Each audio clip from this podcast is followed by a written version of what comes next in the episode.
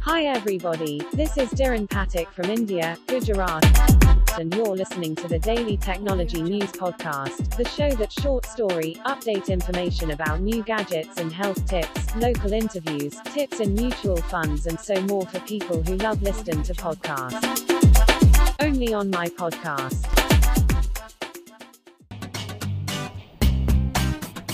आज की कहानी है तीन डंडिया।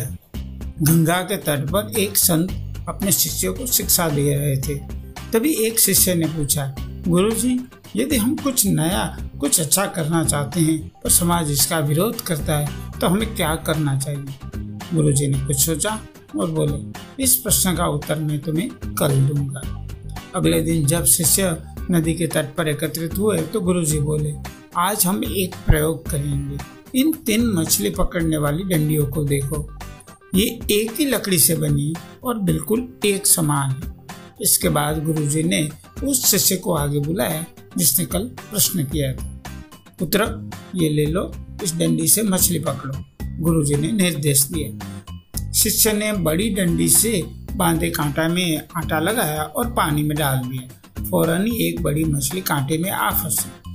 जल्दी पूरी ताकत से बाहर की ओर खींचो। गुरुजी बोले, शिष्य ने ऐसा ही किया। उधर मछली ने भी पूरी ताकत से भागने की कोशिश की। फलत डंडी टूट गई। कोई बात नहीं, ये दूसरी डंडी लो और पुनः प्रयास करो, गुरुजी बोले। शिष्य ने फिर से मछली पकड़ने के लिए कांटा पानी में डाला। इस बार जैसे ही मछली फंसी, गुरुजी बोले, आराम से, एकदम हल्के हाथ से डंडी को खींचो। शिष्य ने ऐसा ही किया।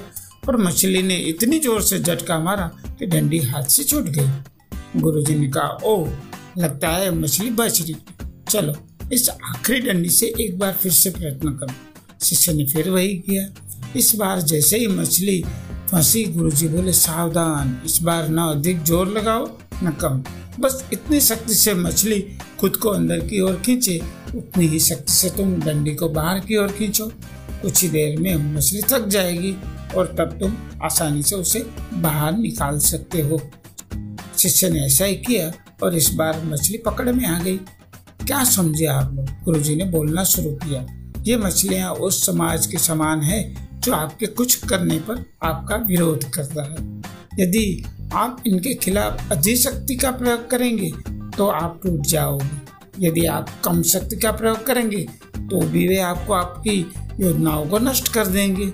लेकिन यदि आप उतने ही बल का प्रयोग करेंगे, जितने बल से वे आपका विरोध करते हैं तो धीरे धीरे वे थक जाएँगे, हार मान लेंगे और तब आप जीत जाओगे।